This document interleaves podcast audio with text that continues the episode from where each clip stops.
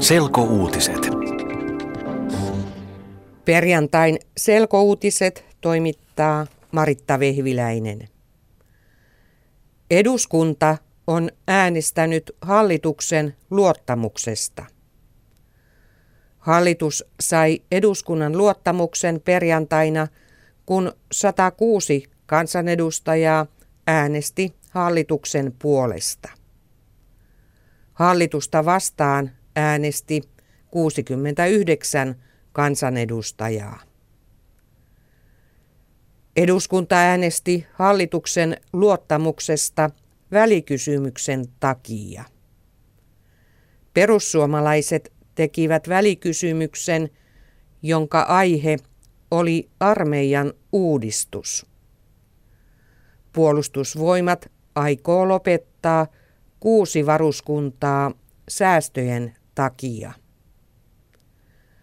Perussuomalaiset eivät hyväksy uudistusta. Perussuomalaiset ovat sitä mieltä, että kokoomus haluaa uudistuksen avulla viedä Suomen sotilasliitto Naton jäseneksi. EU-johtajat ovat päässeet perjantaina sovintoon budjettikurista. Sopimuksen tarkoitus on estää uusia velkakriisejä euromaissa. Uudessa sopimuksessa sanotaan, että EU-maiden hallitusten pitää hoitaa maiden talousasiat hyvin. Maat saavat sakkoja – jos talousasiat hoidetaan huonosti. Sopimuksessa on mukana 25 EU-maata. Iso-Britannia ja Tsekki eivät halunneet mukaan sopimukseen. Seuraavaksi allekirjoittaneiden jäsenmaiden täytyy hyväksyä uusi sopimus kotimaissaan. Hallitus on antanut postiluvan yksityiselle yritykselle. Ensimmäisen yksityisen postiluvan sai Esan kirjapaino. Yritys saa aloittaa heti postin jakamisen esimerkiksi Heinolassa, Hollolassa ja Lahdessa. Hallitus antoi Esan kirjapainolle postiluvan koska alueen asukkailla on liian pitkä matka postiin.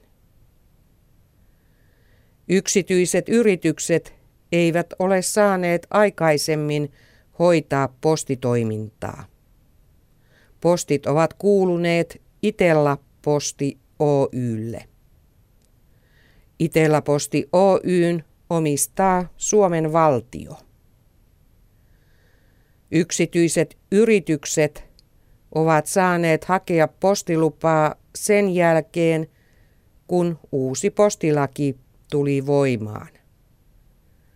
Uuden postilain hyväksyi edellinen hallitus.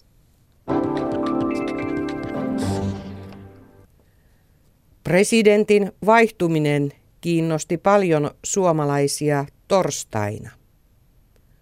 Tasavallan presidentin tehtävän siirtymistä – Tarja Haloselta Sauli Niinistölle katsoi televisiosta noin 800 000 suomalaista. Eniten katsojia oli silloin, kun Sauli Niinistö antoi juhlallisen vakuutuksen eduskunnassa. Suora lähetys presidentin vaihtumisesta kesti televisiossa melkein neljä tuntia.